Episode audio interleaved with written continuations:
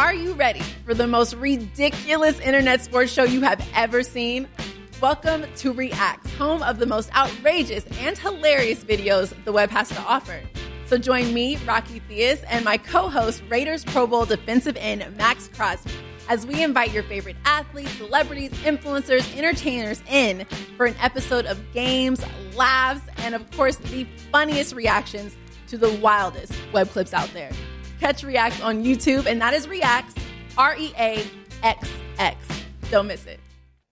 This podcast episode is brought to you by Coors Light. These days, everything is go, go, go. It's nonstop hustle all the time. Work, friends, family expect you to be on twenty-four seven. Well, sometimes you just need to reach for a Coors Light because it's made to chill. Coors Light is cold lagered, cold filtered, and cold packaged. It's as crisp and refreshing as the Colorado Rockies. It is literally made to chill. Coors Light is the one I choose when I need to unwind. So when you want to hit reset, reach for the beer that's made to chill. Get Coors Light in the new look delivered straight to your door with Drizzly or Instacart. Celebrate responsibly. Coors Brewing Company, Golden, Colorado.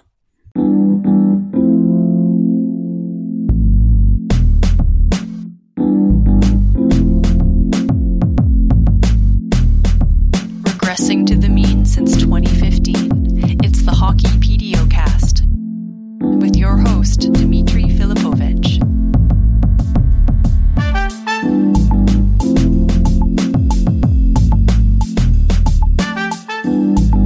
Welcome to the Hockey Pediocast. My name is Dimitri Filipovich, and joining me is my good buddy and my coworker at E S P N, Emily Kaplan. Emily, what's going on? I love it. Hi, coworker. How's it going? Oh, not not much. Just uh, two coworkers casually hanging out, chatting about hockey. Um, I'm a bit under the weather today. Hopefully, my voice isn't too bad for all the listeners out there. But we uh, we're gonna enlist the help of, of all the listeners out there. I, I asked them for mailbag questions, and they came through. And we've got a bunch of stuff that we can kind of bounce around about and talk about. And it's gonna be a lot of stuff, sort of what to look forward to in the final couple weeks, some of the awards, ballots, and stuff like that. And I'm really looking forward to it. I'm glad to finally have you on the show. I. Uh, For a little behind the scenes, you and I and Greg Wyshynski were supposed to record your guys' podcast this week, and unfortunately, uh, I was a game time decision and I couldn't make it because of this flu I'm dealing with, but uh, at least you and I finally get to record eventually.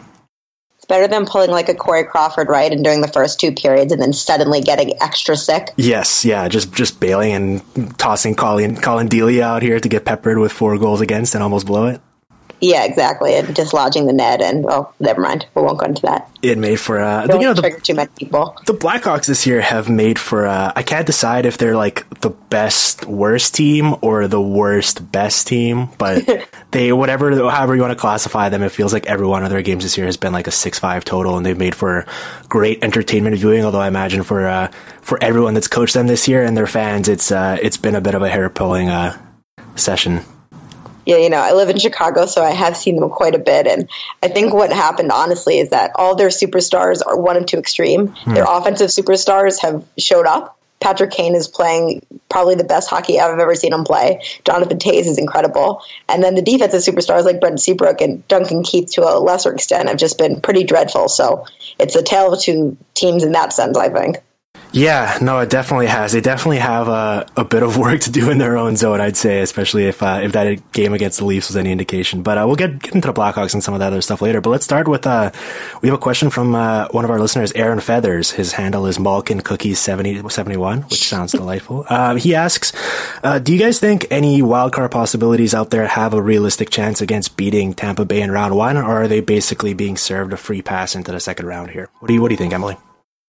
Ooh, that's a great question. Um, I would not personally pick any wild card picks against uh, Tampa Bay. I really wouldn't. Uh, you know, currently they're facing the Columbus Blue Jackets if the playoffs that have started today. And, mm-hmm. you know, I just see that as a team that maybe has the offensive firepower, just hasn't been able to find it. Of course, goaltending is kind of a question with them because you got Sergei Bobrovsky and there's a little bit of a shoddy playoff record. So if that was the current series as is, I just don't know if I could in good faith pick against the Tampa Bay Lightning.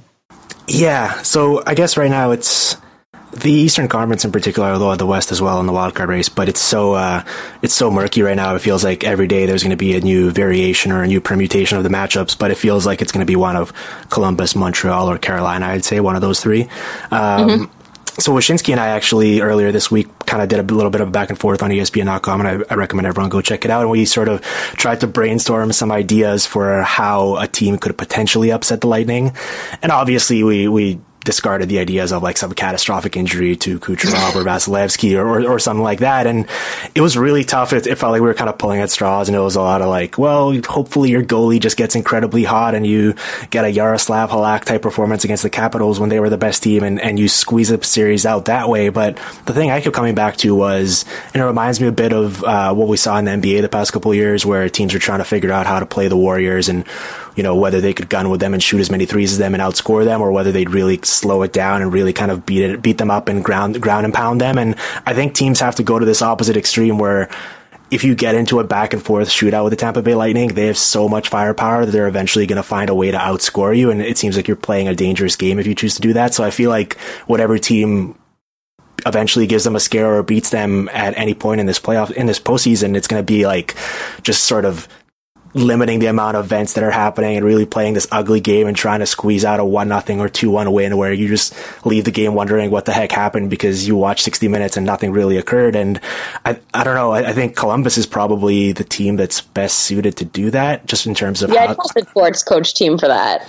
Yes, yes, I, I agree with that. And also, just if you, if you look, I think they're like twenty-sixth in uh, in pace played this year, and other teams in, in the conversation there, especially Carolina. Like, part of what makes them so fun is this sort of frantic, helter-skelter, back and forth track meet place they like to play, and I think it's remarkably entertaining, and I wish more teams play that way, and I love to watch them. But unfortunately, I think in a series against Tampa Bay, if you play like that, you're gonna leave yourself susceptible to, you know, all, all, all a guy like Nikita Kucherov really needs is that one little opening for you to kind of let up and miss a blown assignment or something, and all of a sudden the puck's in the back of your net, and and that's a very slippery slope for you to play. So I feel like Columbus um checks the most boxes here for a team that could give them a scare in round one, but I think they're as big of a sort of un- un- overwhelming uh, favorite as you're, you're going to see in the N H L, considering how uh, parity reigns supreme in this league.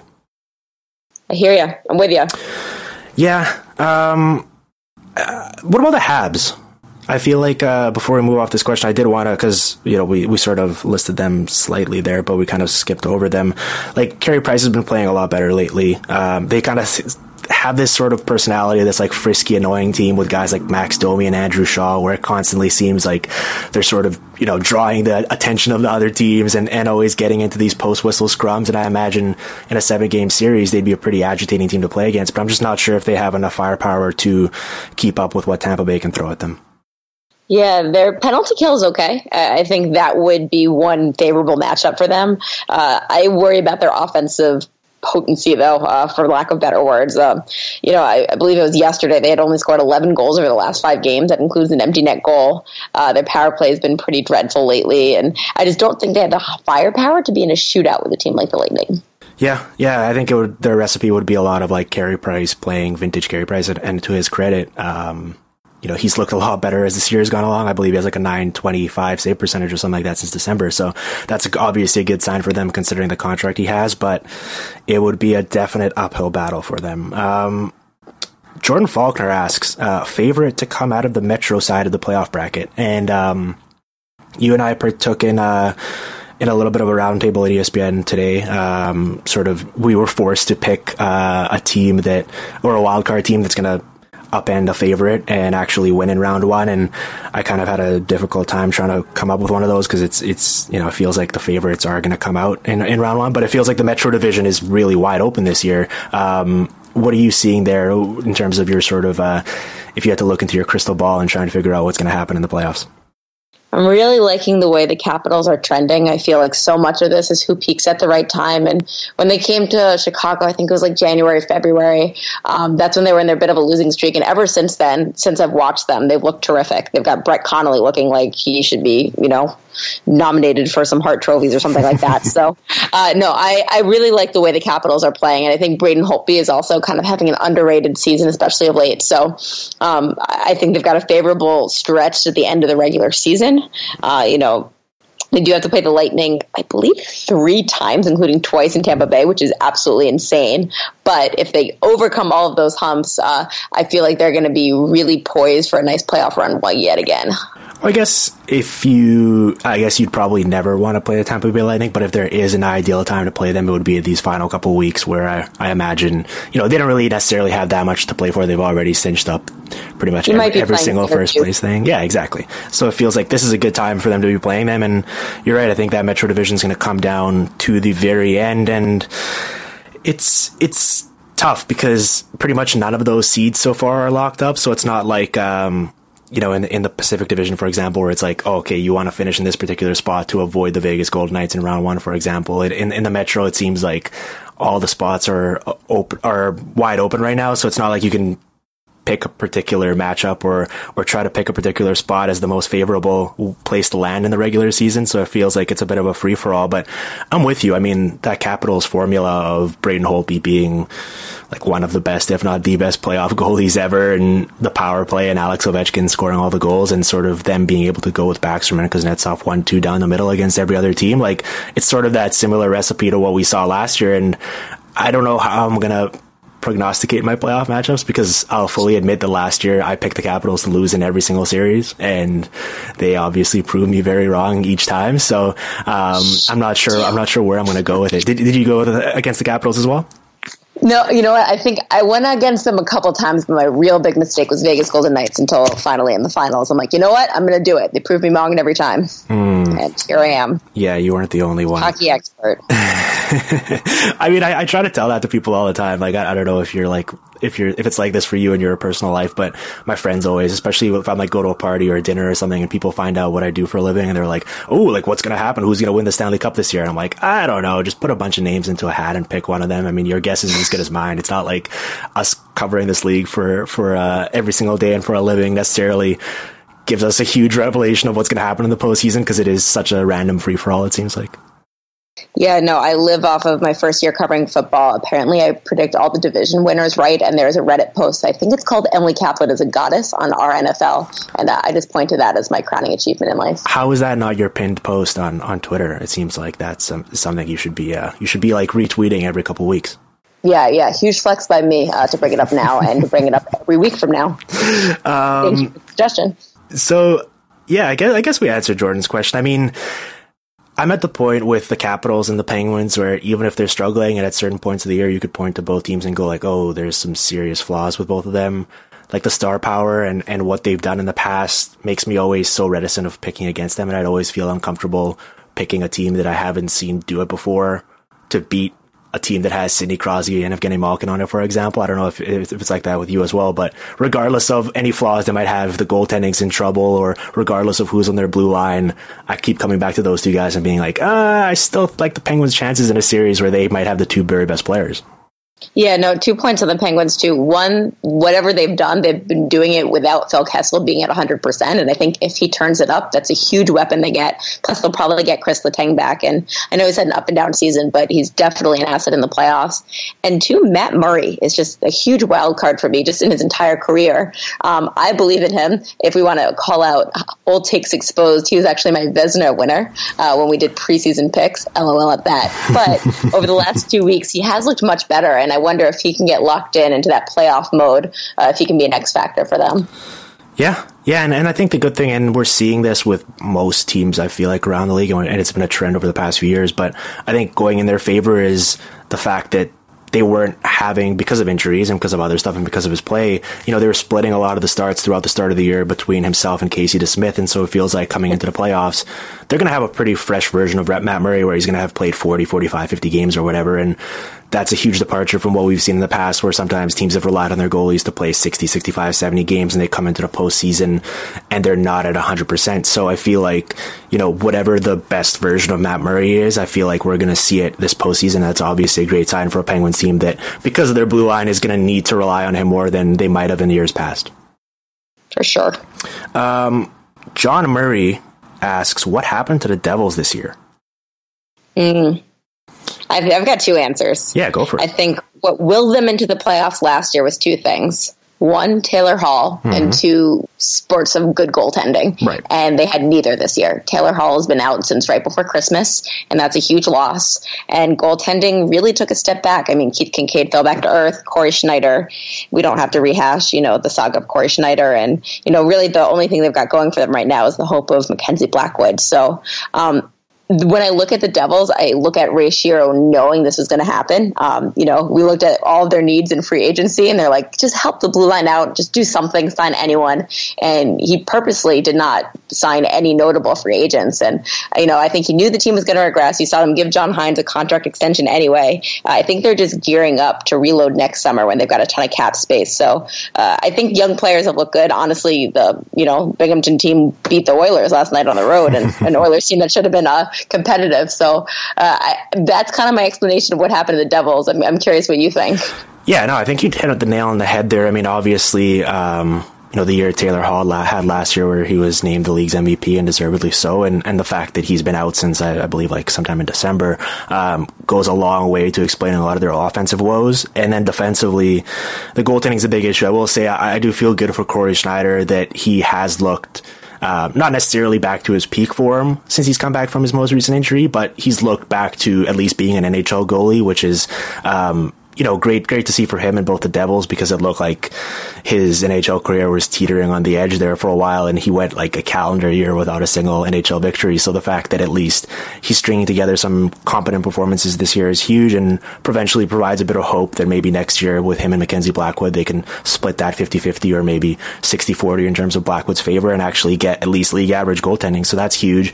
I'm kind of curious for your take on, because as you alluded to, we saw Ray Shiro, and I think astutely, not get not get carried away by the uh, Cinderella year they had last year, and then kind of double down on it and spend bad money on, in free agency this year, just to kind of try to ride that high and continue that wave. And he sort of acknowledged that maybe they were a bit lucky to be where they were and that they were going to take a step back. And so he viewed this as a bit of a transition year.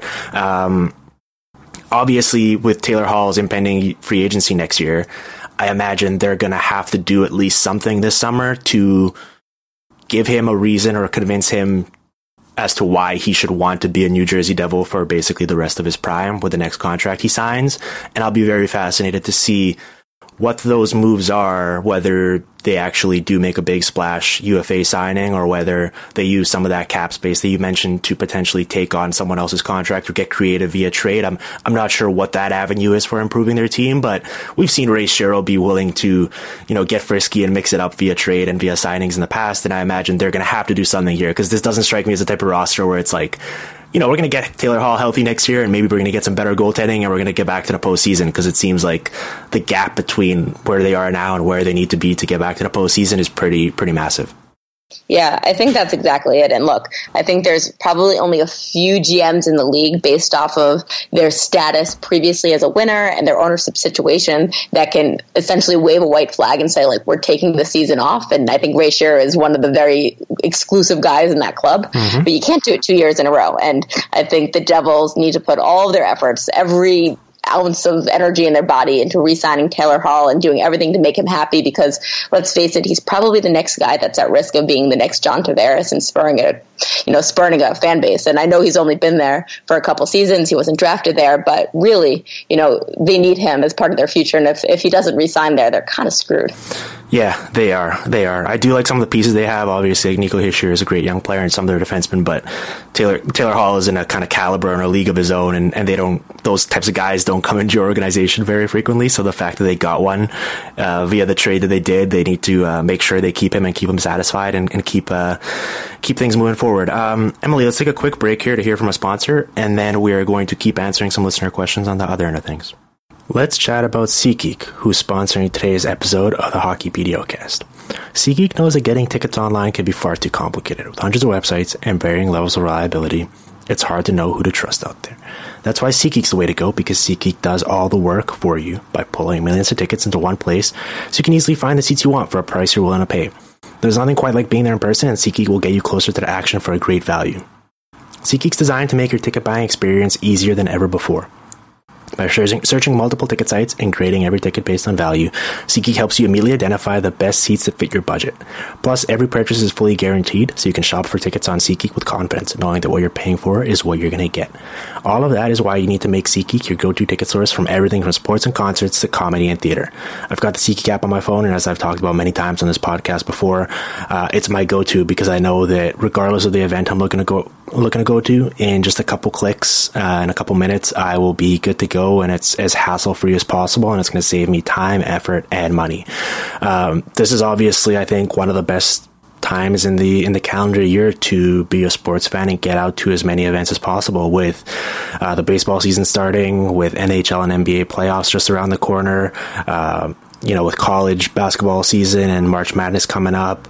Uh, depending on your region and where you live and what's accessible to you, there's so much good sports action to check out. And if you've been reluctant to check out SeatGeek for whatever reason, I highly recommend that you go do so now. And to help incentivize you, give you that one final nudge to finally jump into the deep end and really use SeatGeek and let it change your life, uh, we're going to give, SeatGeek's going to give you, as my listener, ten dollars off your first purchase with them.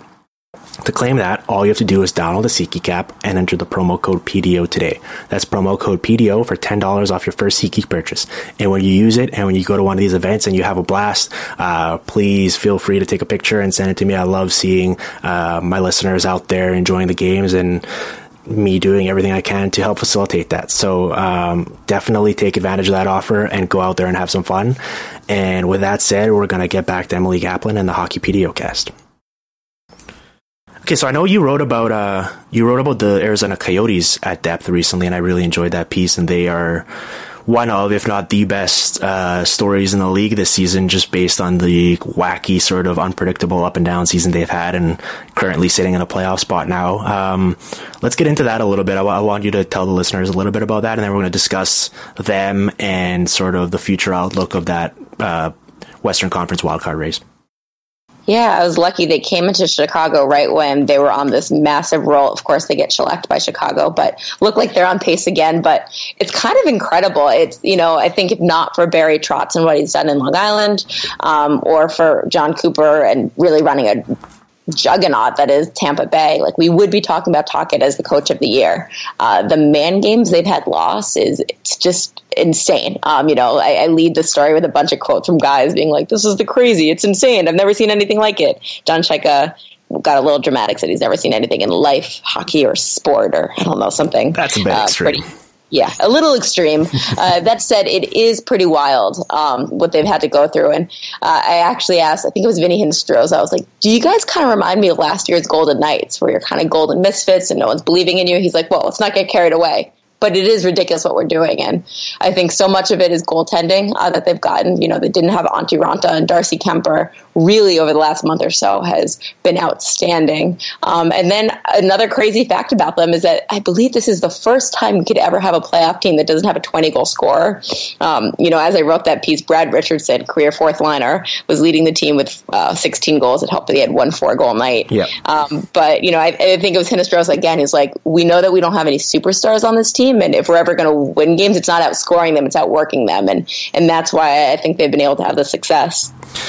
Yeah, it's been a, it's been quite a team effort. I, I didn't even realize that um, until I read your piece that, that Brad Richardson was leading the team with sixteen goals and Clayton Keller was leading the team with forty-four points. And the next couple guys are, are defensemen. And I mean, Darcy Kemper, um, you know, his career starts before this were twenty-five, twenty-eight, sixteen, seventeen, and twenty-five, and now he's starting his forty-fifth game, I believe, tonight, and he's had a nine twenty save percentage in those, and he's looked remarkably well, remarkably um, excellent as a puck stopper the past however many weeks, um, and he's sort of having the type of season that I think people were hoping Antti Raanta would finally have this year. So it has been that team effort, and Rick Tocchet has done an excellent job of pulling the strings, and I guess, I don't know, do you think they are going to actually seal the deal here and finish this off by potentially making the playoffs? Or how do you see that um, that Western Conference wildcard chase shaking out? Because it looks like one of those teams, whether it's them or the Stars or the Wild or the Avs, um, I guess two of those teams are going to wind up missing out in the playoffs.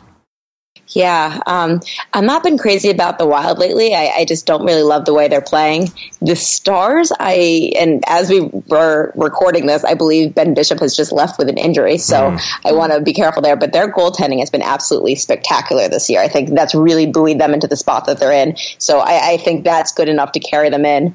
Uh, I like the Coyotes in making it. I really do. I think, um, you know, they've got six home, six away left. Um, they're against eight quality teams, so that's a bit tough, but if they can keep up what they've done the last month or so, uh, there's no reason to count against them at this point. Yeah, no, they're a remar- remarkable story. I, I, I'm with you on the Wild. Like, De- Devin Dubnyk has been, I think, um, like the most negatively impactful goalie this year in terms of his workload and sort of how he's performed relative to what we'd expect from a, a league average goalie. And they're good defensively. We expect Bruce Boudreau teams are always going to be in it and always going to be feisty. And I, I believe he's made the playoffs in every year that he's uh, completed with, with an N H L team. So it, it seems like it will be a good bet to bet on them to make it. But I agree, after the after the deadline moves they made, I don't think they have the firepower to keep up. And Colorado is the team that I keep coming back to because I know it's going to be a bit of an uphill battle with Gabriel Landeskog out of the lineup. But now that their goaltenders are at least kind of rounding back into form, and just how good Nathan McKinnon and Mikko Rantanen have been as a pair, it feels like, and that kind of home ice advantage they have, and I think they do have a pretty favorable schedule coming up as well, where they sort of control their own destiny against some of these other teams. Um, Colorado's the team that I view here with like the highest upside in terms of if they can get it together, they might actually be able to get into the postseason and, and give one of these um, Central Division teams that are above them an actual test in round one, as opposed to just kind of making it end up being a feel-good story and then eventually getting eliminated in five or six games. Yeah, I hear you. I wonder, too, with the Wild, what happens to them this offseason. Um, we see, I think Bruce Boudreau might be on his way out. I, I like to think that Paul Fenton wants to hire his own guy uh, behind the bench, and I wonder what other seismic shakeups they can have because, you know, Paul Fenton finally did some stuff at the trade deadline, but I do think there needs to be more done to this core to make them a more sustainable team in the playoffs. Yeah, uh, I you know I disagree. Obviously, the Nino Niederreiter trade um, at time looked bad, and, and in hindsight looks like a disaster. But the other moves, I kind of you know I understand the perspective of like, we've sort of seen what the ceiling for this current roster is, and we're going to try to um, change that up or, or mix things up by potentially getting a bit younger and a bit faster, and maybe taking a bit of a step back here in the present, but having a brighter future um, in the years to come because of it. But I don't know. I, I'm very, very of pinning it. Like I'm, I know I've seen this story before where Bruce Boudreau will eventually um, be blamed for this and will be let go, and, mm-hmm. and Paul Fenton's going to bring in his own guy. But history's shown us that like Bruce Boudreau's going to get scooped up pretty quickly, I imagine, and whichever team he takes over will suddenly get dramatically better. And so and win a hundred points and get the playoffs. Exactly. And and you know, you can say what you want about how his postseason track record has worked out, but there's a lot of teams around the league that would love that type of a regular season. And I imagine it'll be fascinating to see sort of what teams that aren't having the year they were hoping they would have this year and are potentially eyeing a coaching change of their own, whether that realization that Boudreau might be out the door all of a sudden, that might sort of make you like circle back to that and be a bit more patient with your own situation and waiting to see what happens. And if Boudreau is let go, I imagine there's going to be at least five or six teams that are going to immediately be circling him and trying to bring him in to, to fix their own roster. So I think that's definitely a situation to watch. Alrighty, that um, sounds good to me. So, so Emily, do you have um, you have a you have a ballot this year, right? I do. Well, do you want to get into some of the uh, some of the awards and sort of where you're leaning right now, or are you allowed to uh, to talk about that at this point? I'm allowed to talk about it. I'll just give you the disclaimer that awards voting is like the bane of my existence, and I hate it. Yeah, it's pretty it's pretty rough. I, I I'm with you, especially um, now that they're. I mean, it's good that they're making them them public, but uh, it is. Uh, You obviously, unless you pick the favorite player of a given fan base, there's going to be twenty-nine other thirty others that are going to be wondering why you hate their team and why you hate their favorite player. But uh, I'm kind of curious. I, I want to bounce around through some of these main ones with you and sort of see where you're leaning, where your head's at, um, acknowledging that there still are a couple weeks, and obviously a strong finish by a certain player uh, could go a long way towards vaulting them uh, atop of uh, the award. Where are you at with the uh, with the Hart Trophy right now? Is Kucherov, does he have it on lock just based on the ridiculous point season he's having?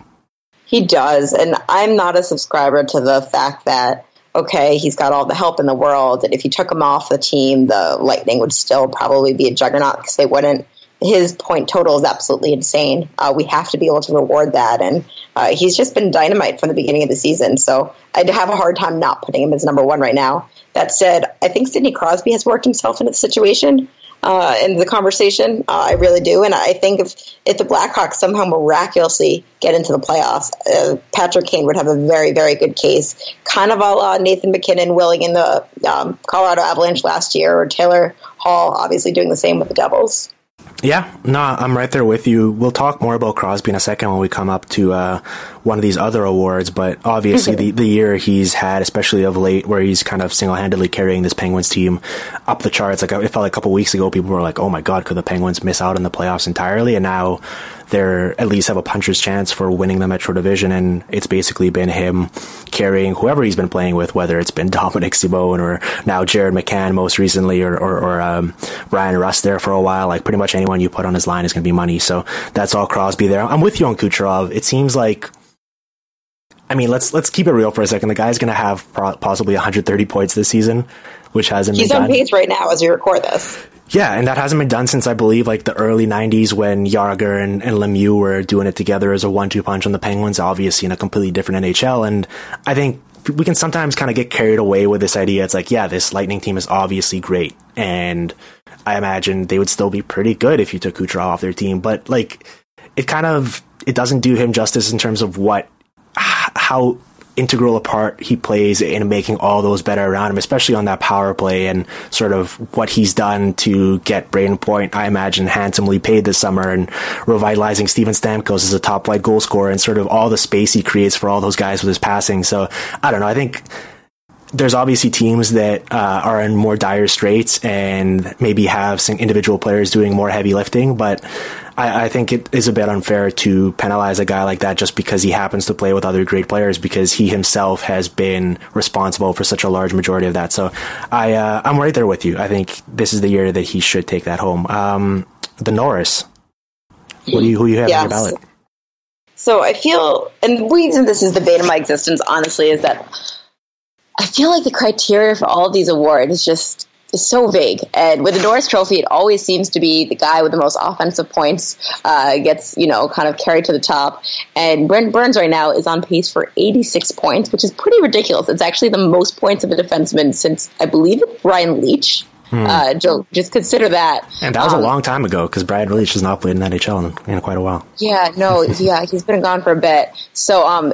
I think that that's a guy that's going to be in my top three just because that's the way things tend to go. And he has been defensively responsible. But I also really like Mark Giordano, and I think some of his possession stats can stand up. He also has the offensive production.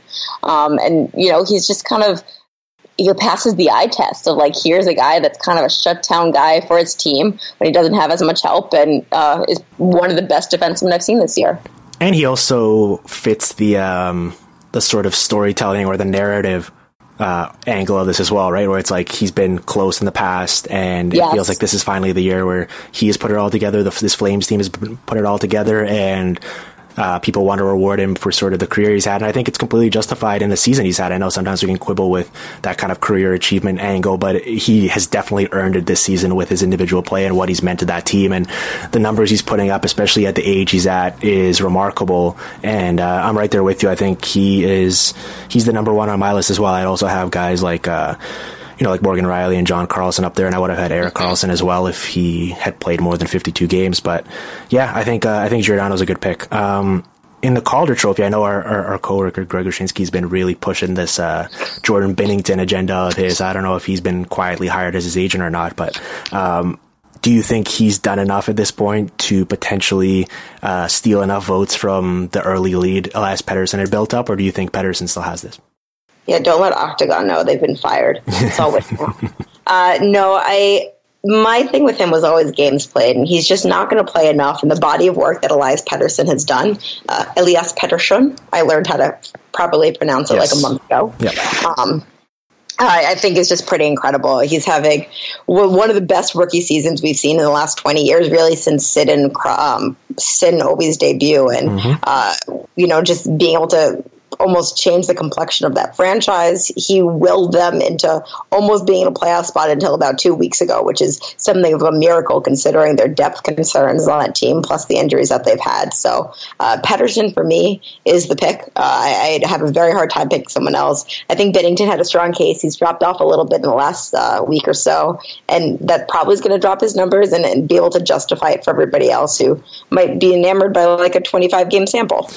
Yeah, no, he definitely had a had some buzz going there, and and, and it was a little bit of a snowball effect. But he has come down, back down to earth a little bit, and I think there was also, also an element of, especially when they changed their coach and they brought in Craig Berube to take over for Mike Hill. Um, they definitely shored things up a bit defensively. It made life easier for him as yeah. opposed to what Jake Allen was facing in front of him at the start of the year, and so I, that goes a bit uh, of a way as well. Obviously, not to take anything away from the job Binnington did, but I think what Pettersson has meant to both the league and the, the Canucks in terms of just excitement and sort of how he's come into the league and been this generational talent seemingly immediately um, is warranting of this award. And I always view these awards as kind of uh, a bit of a time capsule where we look back at them ten, fifteen, twenty years down the road and try and look at the individual awards to sort of remember what that year was all about. And it seems like this year will be remembered as the year that Elias Pettersson came into the league finally, as opposed to the year Jordan Binnington got hot for twenty-five games. Well said. Um, the Jack Adams. So you mentioned uh, a couple names there with Rick Tocchet and uh, and Barry Trotz and, and, and John Cooper. It's a really tough one because, similar to that conversation we just had with Kucherov, it's like how much do you want to, how much of the success of the Lightning do you want to give to an individual like John Cooper? And then how much do you want to reward a guy like Barry Trotz for the fact that, you know, his goal t- goaltenders have been remarkably good pretty much all year and kind of buoy, buoy that team? Like, I don't, where do you stand with this? And how do you factor in also some guys like Tocchet and Brind'Amour Moore that have coached these upstart young teams that have kind of come out of nowhere and exceeded expectations?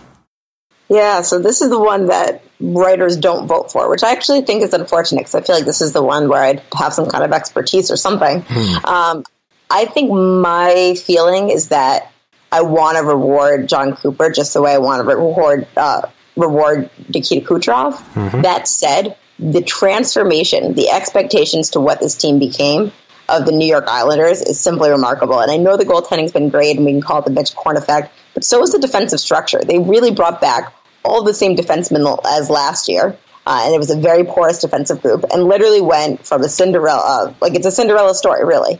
Um, so with all that said, and managing the expectations, managing, um, you know, all the hype and hoopla, and even just that game, and if you want to talk about capsule of time, we can use that John Tavares returned to Long Island night as the night that Barry Trotz proved that he can, you know, corral his team into uh, willing themselves into an incredible performance. Uh, he would be my pick.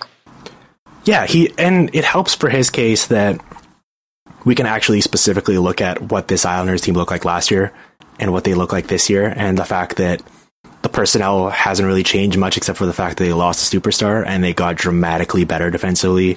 And it's not just the goaltending numbers, but it's all the high danger chances they're giving up, all the shots in general on the penalty kill. Like everything mm-hmm. has supported the fact that a goal, that a coach actually does matter, and the system they implement does matter beyond just the talent itself. So I'm with you. I know sometimes we can ridicule this award for just being the P D O award, and sort of the coach that got the best luck from their from their goalies and their shooting percentage gets it. But in this case, it seems like just the job Trotz has done, and sort of the fact that we can identify specifically the difference he did make himself uh, goes a long way towards this. Um, we got the Vezina and the Selke left.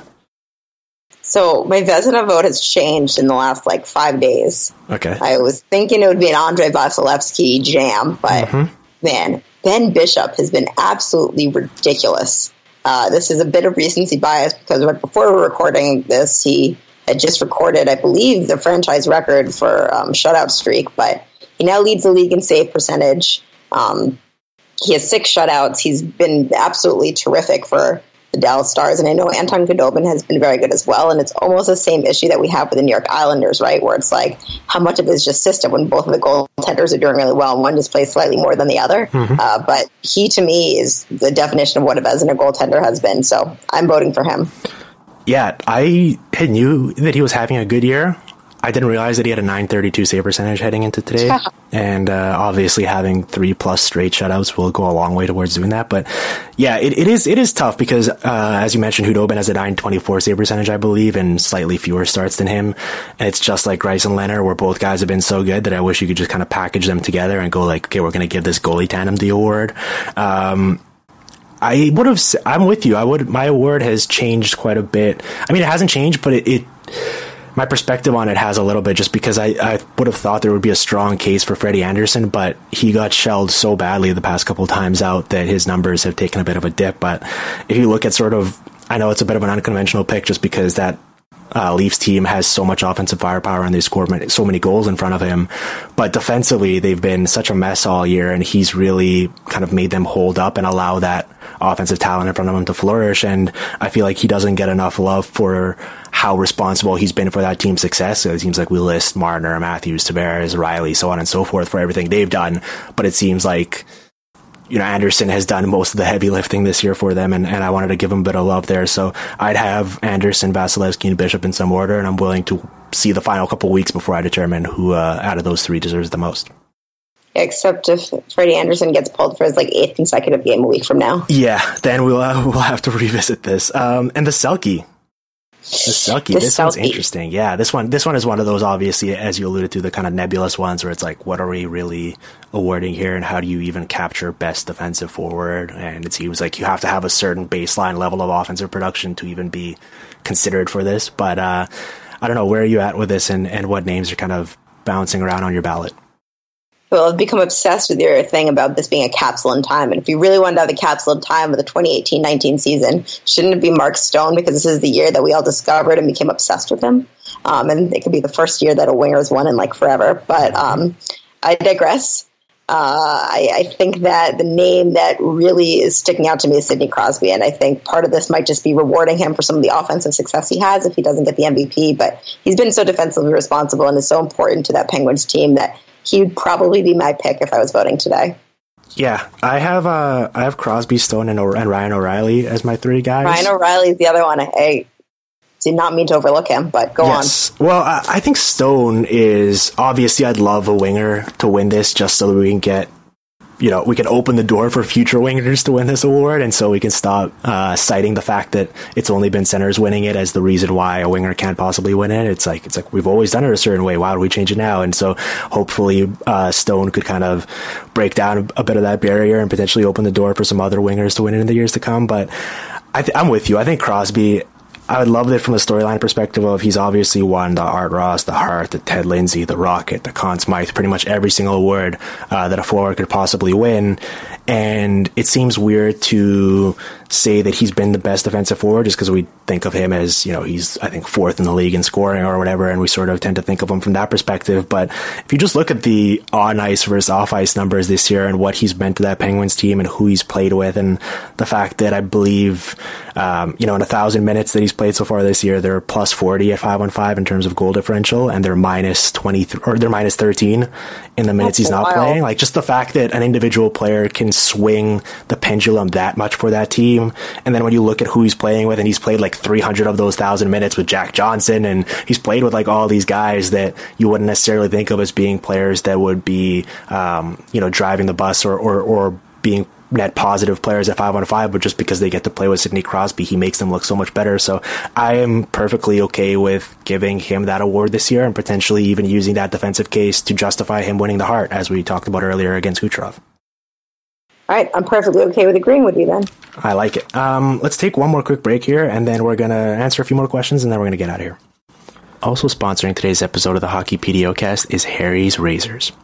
Anyone that's had to shave before, and I imagine that is most of us out there, uh, know that shaving can be a pain in the ass. Um, you know, you can get these blades and pay exorbitant prices for them, and after a couple times using them, they burn out and wind up cutting you out and giving you all these nasty nicks and bruises that wind up covering your face. Um, you know, it could be a messy ordeal, it could be expensive, it could be time-consuming, and that's why I love Harry's Razors, because they have really eliminated all that for you and made it, stripped down to the bare bones, and really focused on improving the quality for you while also maintaining um, the cost efficiency, and also making sure sure that you're going to keep coming back to them. Uh, Harry's Razor, Harry's Razor's founders knew that people were tired of paying up for razors that were overpriced and overdesigned. They knew that a great shave doesn't necessarily come from gimmicks like vibrating heads, flex balls, or handles that look like spaceships. These are all tactics that the leading brand out there has used to raise prices for decades and take advantage of you as the consumer. And that's why Harry's has gone out and fixed that by combining a simple, clean design with quality, durable blades at a fair price. Harry's replacement cartridges are just two bucks each, which is roughly half the price of some of the leading brands out there. And all of Harry's blades come with a one hundred percent quality guarantee, and that's if you don't love your shave with them, let them know, and they'll give you a full refund. And to sweeten the pot and help you join the ten million people out there who have themselves gone out and tried Harry's razors and stuck with them, um... they're going to sweeten the pot a little bit for you by giving you a trial offer that you can claim by going to harrys.com slash PDO. So to get this thirteen dollars value trial set that comes with everything you need for a close, comfortable shave, which includes a weighted ergonomic handle, five-blade razor with a lubricating strip and trimmer blade, rich lathering shave gel, and a travel blade cover, just go to harrys.com slash PDO. And as my listener, you can redeem that trial set. Make sure you go to harrys.com slash PDO to redeem your offer and let them know that we sent you to help support the show. Now let's get back to the P D O cast. Um, so Michael Perino here asks, yay or nay on uh, real-time reviews for game misconduct penalties? Ooh, and he cites what one. happened uh, yesterday, last night, um, on Wednesday night, I believe, uh, with Brendan Lemieux getting tossed for kind of an incidental contact with Antoine Roussel, and Roussel got hurt, and I imagine the referee didn't necessarily see it uh, live, and just, you know, given Lemieux's track record and the fact that there was a player on the ice hurt, and he sort of saw the contact, he assumed, I imagine, that Lemieux had done something wrong and sort of tossed him for it, and given everything else we, re- we review, um, I guess it opens up the door, and similar to what we were talking about at the start with Colin Delia pushing the... Uh, the net off of its bearings, that's also come up as whether that should be reviewable. Um, where do you stand with all this? Or do you think that hockey at its best is such a fast, free-flowing game and all of these reviews just slow it down, and we should live with a bit of the inexact science as long as we preserve that fast-paced nature of it? Yeah, I think that's a paradox, right? It's such a fast-paced game that it's hard for these referees to keep up. And I have the utmost respect for these guys. I, I did a story on them last year of just how they even stay in shape, and it's pretty incredible when you think about it. And um, they can't call everything. So I think when the video is available, I, I think we should use it. This is why technology exists. This is why, you know, this is modern sports, and we, we have the luxury of doing these things. I don't think these type of reviews would take very long. Um, maybe players would agree with me. I know that they tend to think that the T V two timeouts are, have become kind of out of control, and the stop-and-go play really messes with the flow, but something like this, which is kind of egregious, if it goes, you know, called the wrong way, uh, in my opinion, should be uh, reviewed. And, and maybe we do something like we penalize if, if, you know, someone calls for the review or challenges it and, and they don't get it right. Yeah, I mean, it seems kind of weird to be like, okay, we can challenge offside and goalie interference, but we can't challenge these other things that could be just as impactful and aren't necessarily... Um, You, like, you know, they're not subject to things like you can view it clearly to see what had happened there. Or I, I think one of my favorites is like, I think we should be able to review um, that delay of game where a defend, defenseman shoots the puck out of his own zone and it goes out of play and you get two minutes for delay of game. It's like so many times you see that it actually didn't happen or they, or the referees missed it. And it feels like that can be just as impactful as an offside. And if we're going to open the door to that challenge system, I feel like we should include that as well if we're all about sort of getting the call right and acknowledging that, as you said, it's it can be too fat too fast sometimes. Like, I don't blame the referees. I, I think they do a remarkable job of getting as much right as they do, but I think uh especially with what's on the line in some of these postseason series, like stuff like that, and sort of some of these missed calls on a high stick or whatnot, or when a guy uh, high sticks himself or high sticks a teammate or something like that, or or, or fakes it and dives, like I think we should at least consider opening the door, stuff like that. But I do see the other side of like, you can get carried away with it sometimes. And if we're just constantly stopping and starting, it really defeats the purpose of what the N H L is trying to accomplish. Yeah, I'm torn. Yeah, I would like to see. And another question Michael asked here was, um, should the league be more transparent with how it deals with missed calls by officials? And the only reason I bring that up is because I do think that N B A, for example, does such a great job with their uh, last two-minute reports where they sort of actually go through what happened and what the referees could have done better or what they missed. And I do like that sort of transparency, although kind of I, I can't see the N H L ever doing that because uh, it's just not the way the league operates. Yeah, no, I, I'd have to say, as a journalist, I have a hard time saying no to anything that involves transparency. I'd love for them to do it. I also think that referees would love a chance to explain themselves sometimes and, and you know, give their take on why a call was missed or what happened there. So uh, I'd love to see this happen. I just, like, can't imagine it any time in the near future, as in the next twenty-five to thirty years. Yeah, it's uh, it's not going to happen. Um, Ross Chaplin here asks, are the Rangers doing an effective tank so far? And hmm. we can we can we can we can just you know rephrase it and say, are the Rangers doing an effective rebuild so far? Um, obviously, it's been about what like a year and change now since they penned that letter to their season ticket holders, um, sort of explaining what they were going to do and how they were going to strip this down and how they wanted them to be patient with them. And um, it was a bit of a sort of revolutionary new thing that N H L teams aren't really known for doing. And, and speaking of transparency, I, I think that went a long way towards um, buying some people's support or admiration, at least for what they were trying to accomplish. But I don't know, it is a bit of a divisive topic, especially, and we're going to see a lot of this here in the final couple of weeks, whenever you mention um, that a team should be potentially better off losing as many games as possible to better their lottery odds. And then you get a pushback of, oh, well, look how good it's, it's done, gone for the Oilers with all the first overall picks they had, and people cite all these examples of how maybe bottoming out and getting a bunch of high picks, or with the Buffalo Sabres, for example, as well, um, how that doesn't necessarily buy you future success. Uh, where do you stand with that topic? And I guess for the league as a whole and some of these teams that are rebuilding, but also for the Rangers and what they're trying to accomplish this this this, this season and this summer. Yeah, for me, I don't think tanking can exist in the N B A, uh, N H L. Wow, N B A, Ford and slip there. We have talked uh, quite a bit about basketball in this in this podcast, I feel like. Touche. So, yeah. Touche. This is a basketball uh, complimentary podcast. Mm-hmm. But uh, look, it's just with the chances and the way the lottery system is built up, I mean, even if you finish uh, in last place, you only have a two percent greater chance of getting the number one pick than the guy who finishes in second to last place. It's just designed that way. And so for a team like the Rangers, um, I can't really evaluate how their tank is going, but the rebuild, that said, uh, when they sent out the letter, like you mentioned, uh, there's a little bit of inside baseball here, and we're just going to bring in another sport, but uh, in a story recently, I called it the infamous letter, and a Rangers P R guy really pushed back at me. It was like, infamous, like, what? Executives across all sports have come to us and congratulated us and said that that's the way to do it, and I probably was wrong in infamous because that has a negative connotation. I, that probably was not the right word, but I'm saying it was just so off-brand for them is kind of where I'm going at. And I do think that people across sports have appreciated it and recognized it. And like you said, I think the fans have as well. And if I look at a year later, everything they said in the letter has been true today. They said they were going to say goodbye to familiar faces. They've done exactly that. They've said goodbye to so many fan favorites. It wasn't just last year with Ryan McDonough and those trades to Lightning. I mean, getting rid of Zuccarello this year. Uh, Kevin Hayes was a fan favorite as well. And they've been able to incorporate some young players. And I don't think many of those young players have really stepped up in the way that they've hoped. Uh, you know, Buchnevich seems to always be in David Quinn's doghouse, and Elias Anderson's been a little bit slower to adjust, as is Chidel, but uh, they're getting there. And, you know, they've also showed a lot of discipline in not signing free agents, which is very off-brand for them. So with all of that taken into account, I think it's been very successful. Yeah, I... I, I...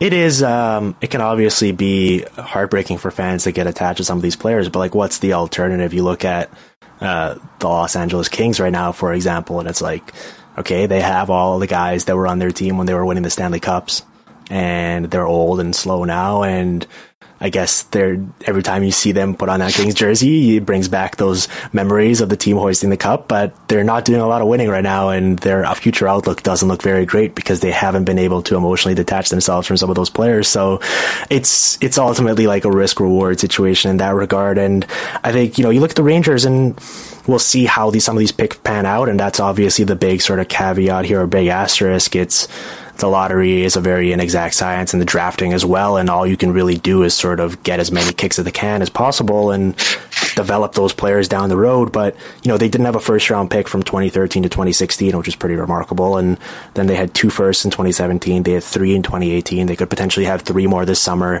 uh, they had ten draft picks last year, they could have ten more this year. So they're doing, I think, a good job of embracing that and embracing their place in the league and building for the future. But now, with that being said, uh, because of that market and because of the fan base, I imagine when Artemi Panarin hits free agency this summer, there's going to be a lot of desire, a lot of clamoring from their fans to um, go out and make a big splash signing like that and bring in a guy like that can re- that can revitalize this fan base and potentially the team. And I think that's going to be the next big ultimate test for them to see how committed they are to this rebuild versus sort of pulling the plug on it and trying to speed it up by bringing in a bunch of high-priced guys that could potentially bring them back to the playoffs again sooner rather than later.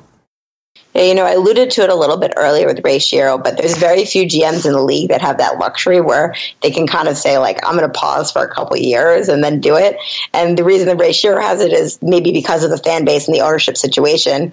New York doesn't have that luxury. And so even though they did enter this rebuild, so to speak, I don't know if they can do it as long as other teams could. I, I don't know that they can do what the Detroit Red Wings are doing right now and be this irrelevant for this long. So I wonder if Jeff Gorton is going to be tempted by some of the free agents that come up this summer. And you mentioned Panarin. That's the perfect example. Are they going to go out and try to trade for someone? Are they going to try to lure Erik Karlsson away from San Jose or something like that? Uh, that'll be the true test of discipline for them. Yeah, it will. But as of right now, I give them a, a high grade just based on the fact that I think they've made the most out of uh, out of not starting off with too much, or at least sort of acknowledging that this was the trajectory of their team and, and sort of dispatching some of these older guys for future assets. So I do like that. Um, Emily, while we were recording, uh, Nikita Kucherov had three more points against the Detroit Red Wings. I so, feel great about this podcast. It is going to age beautifully. Yeah. So yeah, I think that's ultimately like a good rule to live by, a good rule of thumb. It's like just just say nice things about Nikita Kucherov and his play, and I feel like it'll probably be a, it'll probably be aging very well uh, for people that are coming around and listening to this. Yeah, exactly. Um, all right, plug some stuff. What uh, what are you working on these days? Uh, what can where can people check out your work, and uh, and what can they look forward to from you moving forward? Because I know you've done a bunch of Uh, really um, entertaining and insightful sort of deep dive features on various topics that I recommend people go check out, but uh, speak a little bit a bit more to that yourself. Yeah, well, really all I want to plug right now is E S P N N H L coverage, and I'm so excited. I feel like when I started, it was a little baby that we were trying to grow, and it has grown and grown because Greg obviously came on like a month later, and now we have awesome people like you, and I love your column every week, and Chris Peters. So I just encourage everyone to check out the stuff we're doing. I think it's fun and different, and we all complement each other very well. Um, I've got a few pieces coming out recently. Uh, I just had a big one on the two women's leagues. I had a lot of questions. I didn't really understand how things ran, so that one kind of just explained it all. And I've got a magazine story coming up um, I'm really proud of, and it involves the women that work for the Maple Leafs, and uh, it's a story that I'd wanted to do for some time, and luckily I was given permission, so that should be out right at the start of the playoffs. Awesome. And you and Greg as well have a podcast, which I will hopefully uh, be making my debut appearance on here in the coming weeks. So yeah, you uh, better. People should check that out as well. Maybe we can get a bit of a podcast rivalry going. Um, Emily, this was a blast. I'm glad we got to do this. Thanks for taking the time. And let's uh, let's definitely check back in and chat sometime down the road. Sounds great. And I am so glad I could find a quiet space, unlike my PDOcast debut where I did it in a cafe making smoothies in the background. uh, that's okay. At least there were no sirens on my end this time either. So we uh, this was a pretty smooth, smooth recording. So anyways, uh, we'll chat soon, okay? Touche. Cheers. Thanks, Dimitri.